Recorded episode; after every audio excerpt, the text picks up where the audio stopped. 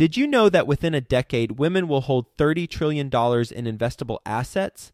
Yet somehow, only 19% of women reported feeling confident in selecting investments that align with their long term goals.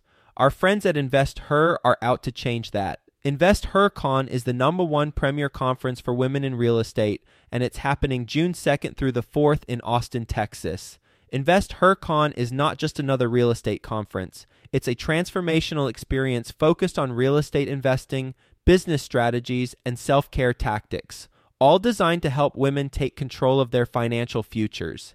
Gain the knowledge and skills you need to grow your portfolio and build a sustainable business, all while connecting with over 500 women who are playing at the same level. To learn more and to get your tickets, visit investhercon.com today and use the code 100BEST EVER to get $100 off your ticket. That's investher, H E R, con.com promo code 100 best ever to get $100 off your ticket. Are you ready for the best real estate investing advice ever? Join Joe Fairless and today's successful real estate professional as they share it with you. Let's go. A quick word from our sponsor, the Door Devil.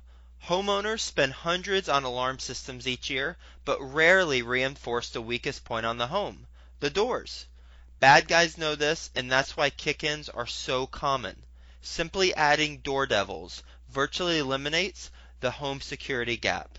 Sleep better tonight. Reinforce your doors. Visit doordevil.com and enter best ever to get an exclusive 20% discount on your purchase. Hello, best ever listeners. Welcome to the best real estate investing advice ever show. I'm Joe Fairless and I'm here with today's guest, Bill Schaefer. Hi, Bill. Hey, Joe. Pleasure to hey, be here. Good to have you on, and the best ever listeners are going to enjoy this as well. A little bit about Bill before he gets into it. Bill and his wife own 10 properties, in total 22 units in, in Colorado and Wyoming, from single family homes to fourplex. His company is called Reliant Real Estate Incorporated. He's been investing for uh, a little over 12 years. He's currently a real estate agent in Colorado.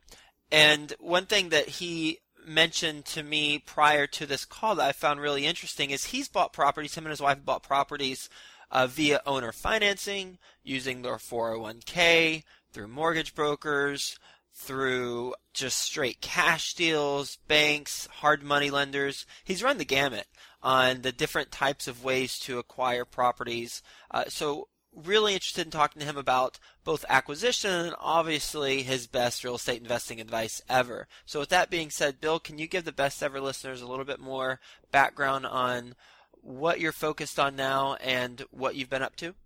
Sure. I mean, I want to start at kind of the beginning. I was raised in southeastern Wyoming on a ranch, and uh, there were two things that I took away from that that have helped my real estate investing career, and that's been hard work and I learned how to fix anything.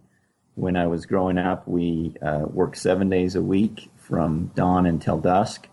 In the summertime, that was you know maybe 5:15 to about 9:30. In the wintertime, it was of course a little bit uh, a lot less actually. From my ranching background, um, I went to college. I'm uh, an engineer, which uh, that also has helped me with a, a number of uh, endeavors that I've had. I guess I, I started with the no debt approach to life, and I, I basically was going to buy my house and live my whole life with no debt.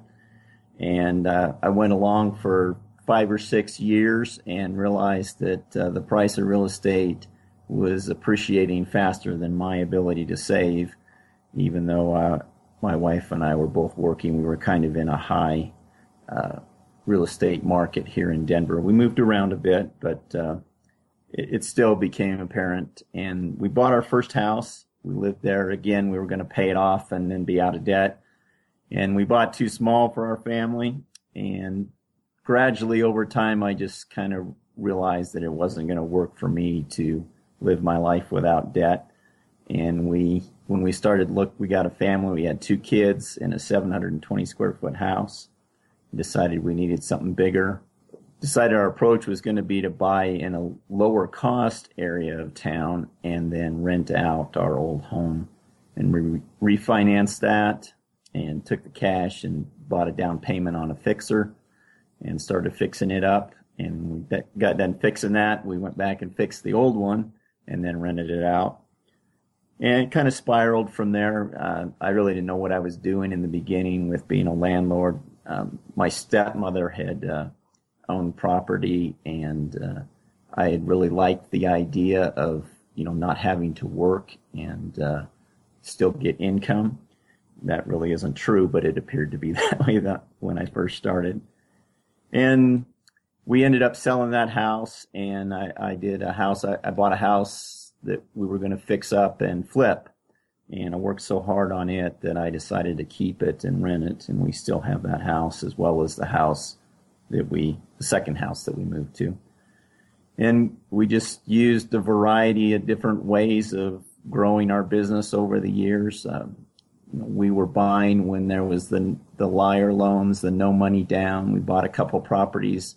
With that, we used our cash to fix them up, and then we refinanced our cash out, moved on to the next one, and just kind of kept growing. And we're both working full time jobs, so it's somewhat limited on the pace we we were willing to go, and uh, it, that was probably a good thing because we could have really gotten in trouble, you know, with the with the no money down. Our our initial approach was to uh, to make hundred dollars a month beyond our taxes, insurance, and uh, mortgage payments, and uh, that I, you know, if you're in investing very long, you that's that's going to catch you sooner or later. But fortunately, rents increased, um, and we were able to keep it all together, and we're kind of where we are now you've mentioned, or I mentioned at the very beginning, all the different ways that you finance the properties from hard money lenders to banks to cash to owner financing, 401k. How the heck do you determine what financing option is most appropriate for the property? Um, really, it depends on the plan. I mean, when you're buying something like with hard money, that was a fix and flip. You know, that was what the plan was going in. Um, when we bought uh, the cash that we bought with, uh, those were uh, was a low cost property. We had developed, you know, built up our cash from our other uh, from flips or our cash out refis. So you know, it, it, was cheapest that way. You know, when you just write the check, you just go to the bank. You know, the this was a foreclosure property, so our offer to the bank was all cash, no contingencies you know, it was kind of funny. We offered them in a short sale 120, and then when they got it back, we came back and offered them 100, and they took it. Nice. so they ended up going through the foreclosure and losing 20,000 and saving me that money. But uh, yeah, it really it, for us it was a function of what we had, what was available, what the deal had. In in most cases, it was really the circumstances that dictated that for us. You know, if we had cash, we would pay cash because it didn't cost us the money, you know, the financing, the mortgage broker fee, and all of the paperwork that you sign with that. We would just come back and get our cash back out with a refi. When we did owner financing, I, you know, I'd never really even heard of it before, but it was all there was. We were at the point where we'd passed the debt to income ratio. They had changed the loan requirements from 10 properties to four properties.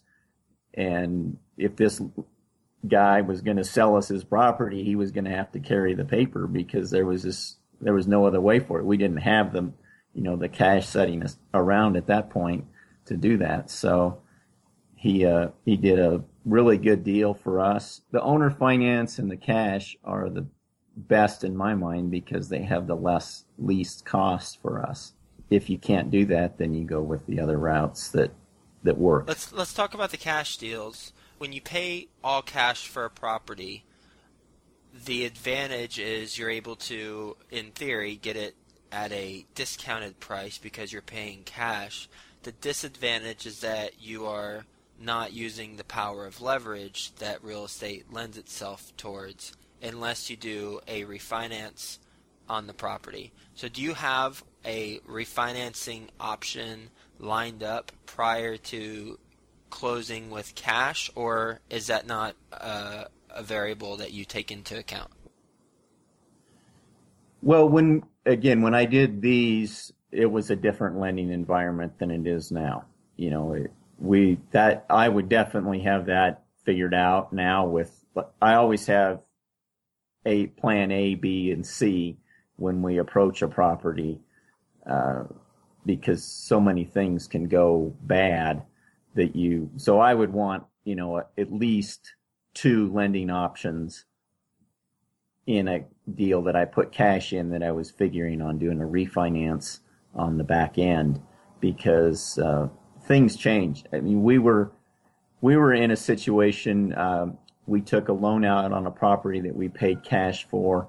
It was uh, kind of an emergency fund, and we had an emergency, and we used the fund.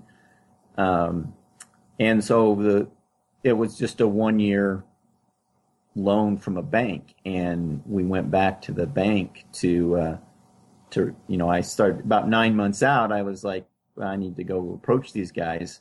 Again, the lending environment was changing, and they're like, we're not going to refinance you. And I said, what? Uh-oh. You know, and that was a huge. You know, we had to scramble, and we got one of the last loans. You know, that allowed up to ten properties in it before they pull those reins in for. I mean, it's gone back now, but there was a while there that FHA and uh, Fannie Mae and Freddie Mac would not. They wouldn't underwrite loans, you know, for if you had more than four properties, and they they backed off on that now. But you need to you need to have Plan A, B, and yes. C, and that's, that's the that's the only way to do it. Otherwise, you're going to end up on the short end of the stick. lots of different exit options prior to entering is important. Based yep. on your experience investing in properties over the last 12 years, getting all sorts of different types of financing, currently controlling and owning 22 units, what is your best real estate investing advice ever?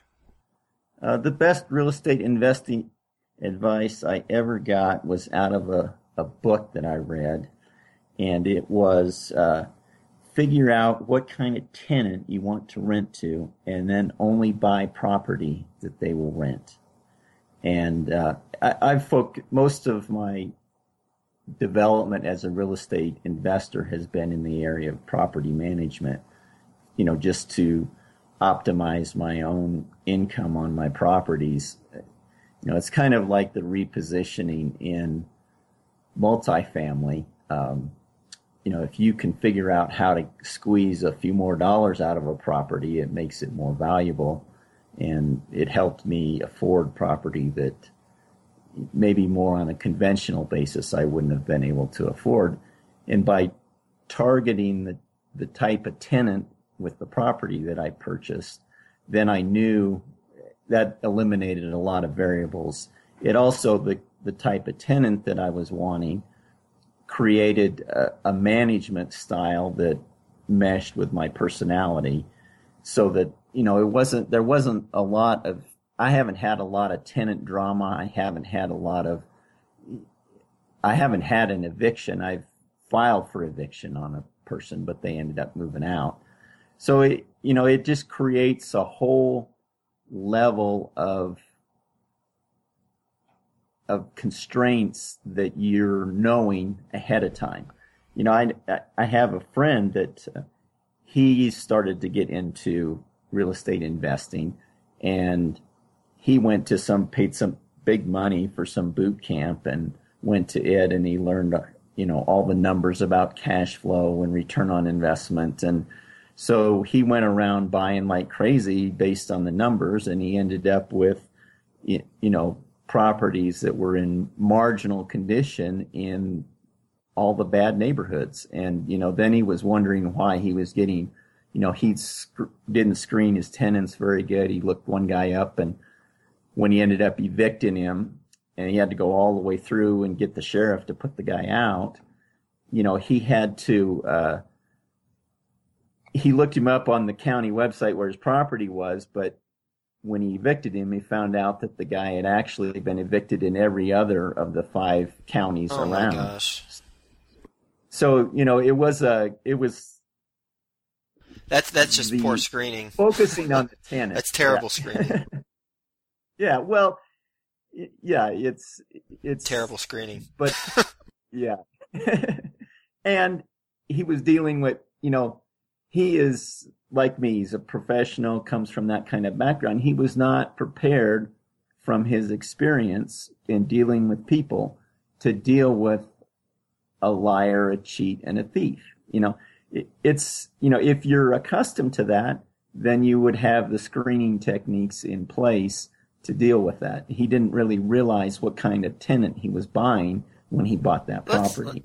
So- I, I am so curious about this. I have never ever heard this approach before, and I read a whole lot and I talk to a lot of people, so I am fascinated and I'm so happy that you mentioned this of this thing of figure out what kind of tenant you want to rent to and only buy property they will rent. First question. What type of profile do you create when you're thinking of this tenant? Are we talking income range? Are we? Ta- I I- don't understand. Help me understand this. Well, yeah. So for me, uh, our ideal tenant is a young professional, um, somewhere out of college that you know has uh, a professional or semi-professional job. Maybe not a college, maybe a trade school. Probably not a trade school, but certainly a tr- uh, a maybe a service industry person that's not not so much a waiter or somebody like that, but someone who's um, works for a company in the service industry, maybe is a or a teacher or just that kind of demographic, uh, kind of an age range of you know probably 25 to 40, um, and that somebody that is used to having nice things and living in an area where it's convenient to get to their job and to their fun or whatever else that they're involved with. You know, people, those kind of people expect things like washer and dryer hookups and, uh, you know, a yard or just, you know, they, they kind of like nicer amenities. Not saying that I'm aiming for the top, but that's just the kind that's where we were when we started and we're like well we'd like to rent to people like us and fortunately in that class you know there's a, a niche of of tenants they're not ready to buy homes yet. They're getting together as couples and they're you know wanting to see how all that's going to work. And so they'd be looking for a house or a bigger apartment. We kind of have general idea of what those people want in that particular demographic and that's kind of what we shot for. I mean, we ended up with a lot of our property is in one area and, uh, you know, it kind of became our farm Right. where we develop relationships with people and it, it's worked out, it's worked out good for us. Uh, conversely, you know, I know people that focus on, and I think that there's more cash flow in this because we tend to have higher turnover because they'll stay with us a couple years and then they buy a house. But, you know, other people focus on blue collar people, you know, and they don't buy the, they buy in that area. They don't go off somewhere else and look for a different, you know, oh, that look, that's a, you know, a new shiny toy over there. That area is, that house looks cheap or that house looks like a good buy. And, you know, you, you stick with what the tenants you're set up to work with. You know, if you, if your tenants don't have uh, bank accounts, you have to, you know, buy around where there's a bank so they can go deposit the money in the bank without having, you know, without going through the exercise of going over to the property and collecting rent. You know, our tenants all have bank accounts. They're used to automatic withdrawals and all that. You know, the, their check probably gets put in the bank automatically. And so our rent coming out automatically is, that's just part of their world. So you have to kind of build your systems around your tenant. You know, if, if I took my system and went and bought in a lower end neighborhood where everybody was, you know, on a cash basis or, you know, using the, the check cashing services, I'd have to change. I'd have to adapt and create some different systems in order to be successful at my Right. business. Yeah, and you took the, you already responded to the question I was going to ask. Uh, I will ask the question, but you don't have to answer it because I'll answer it since you already stated the answer. And my question was, is the cash flow as good for the, these types of properties with the uh, higher earning resident with higher expectations? Therefore, the property's probably purchased at a little bit higher price uh, compared to the lower price properties uh, that are more blue collar that probably tend to stay longer because they're not buying the homes, um, they're staying in the property and they're perhaps lifelong renters. And it sounds like what you mentioned is the cash flow is comparatively not as high, but as with anything, there are trade offs.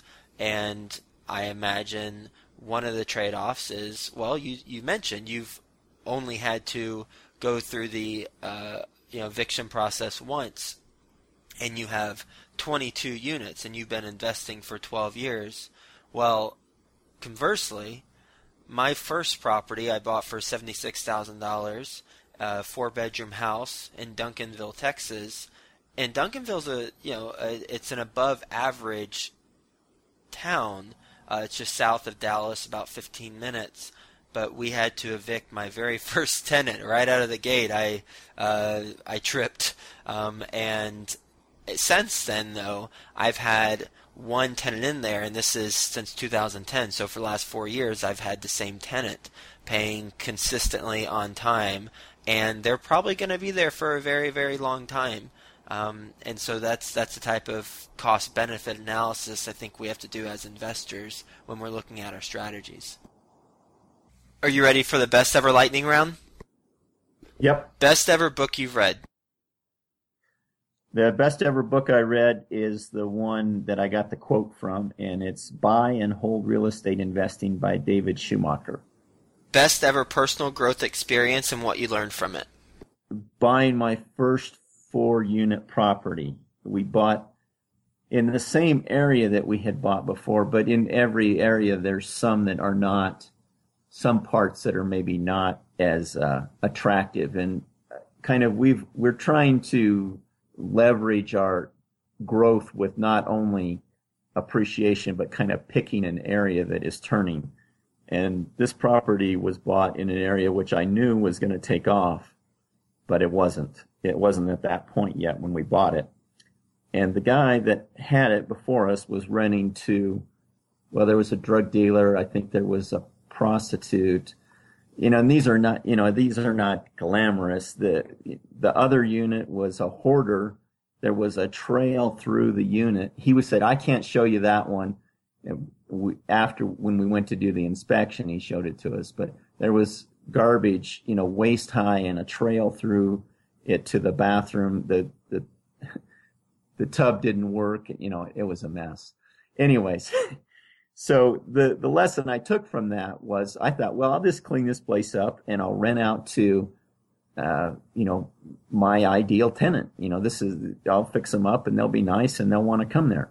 Well, I couldn't get anybody to even go inside and look at what I'd done because they drove the neighborhood. And so I ended up having to buy basically buy tenants. I had to lower my rent below market to get people to come there to uh, to rent it, and it's since turned and you know is in doing well. But What did, That was, what did um, you buy it for? What did it originally rent for? And what does it rent for now? well, so I started out. Um, it's four units. Three of them are one bedroom, uh, and they didn't have any. You know, two of them didn't even have a shower. They were just a tub, and then um, I paid uh, two hundred eighty thousand. I paid like way too much for it, and the he was renting the one two bedroom unit, which the one bedroom is kind of small, but he was renting it for six hundred, and the others were renting for 500. And when I fixed them all up, I had to rent the one bedrooms for 450 and the two bedroom I did manage to get 600, but it was he was only getting 600 because it was totally trashed.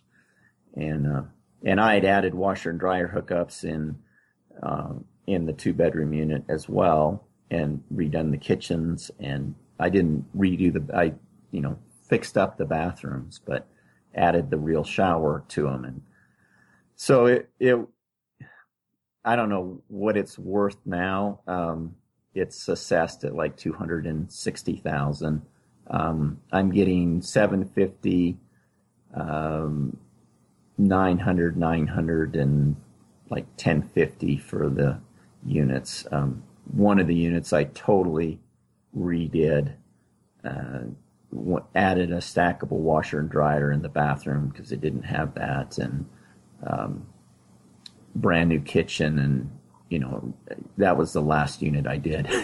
so it's you know it, it's a process, and I haven't you know I've not bought the best. You know I always read about people buying screaming deals, and I, I didn't I didn't do that. yeah, it sounds like the cap rate was extremely low when you purchased it. Uh, but yeah, I didn't. It's oh. yeah, it's it's. I was I'm on my phone calculator while you were talking, doing the numbers. um, but you know, if it's in a good area and it's a buy and hold, and you don't have investors to pay an eight percent preferred return, then that's a damn good deal. well, I didn't know. I mean, what I didn't know was I didn't know anything about cap rates. I like I said when I started out, um, I put ten percent down on it. I had money to fix it up, and I thought, well, if I can rent it, I thought I was thinking I was going to get six hundred for the one bedrooms when I fixed them up, and seven hundred for the two bedroom. And because of the area, of course, I didn't do that. But I, I there were some garages on there. I replaced the doors and I increased. I rented those out, and, so, and then I um, because I added the washer and dryer, I was able to do some things uh, that that helped me out. You know, where I was breaking even. How long but, ago was this? You know, uh, I bought it. Uh, it's been eight years ago, almost. Well, no, eight and a half years Got ago. It. Okay. Best ever quote. Uh, the best ever quote is "A vacancy is a blessing compared to a bad tenant." So true. So so so so so true. I love that. That might be my yeah. favorite quote of all time on this show. Oh, I don't know. it might have came out of Schumacher's book. It might have came out of uh, Landlording by Leigh Robinson, and I might have picked it up on. Uh, I read a lot of MrLandlord.com. Man, I and the reason why, and you know, is for at least from my personal experiences the vacancy is costing you zero dollars, um, with the exception of you know the loss of potential income, whereas the bad tenant is costing you money. Perhaps they're not paying, or perhaps they're trashing the place, and you're going negative. Uh, on top of that, you're having to spend a whole lot of time dealing with whatever issues that they're bringing to the table. So, you know, clearly, Bill, you put a premium on screening and having the right resident in your properties, and that's a way to um, you know, minimize the risk with with real estate. And um, I I wholeheartedly am a champion of that approach. Yeah, there's uh, there's one cost you missed, and that's the cost of eviction too. You know, when you go to spending money on lawyers, and sure. if you get a tenant fights it, that costs you even more. So yeah, there's untold ways in which bad tenants steal money from you. It's just there's no substitute for for getting the right people in. Well, thank you so much, Bill, for joining us and being on the Best Real Estate Investing Advice Ever show and uh, sharing all of your advice and your experiences with properties and investing and property management and tenant screening and picking the right tenants and all that good stuff. So thank you, sir, and we will talk to you soon. All right. Thanks. Bye. Bye. Hey, you, best ever listener. Do you want more? Then head to joefairless.com, where there are tons of free videos, templates, and content to help you get deals done. And if you want Joe to personally help you reach your goals, then go to the Work with Joe tab on joefairless.com and apply to, well, work with Joe.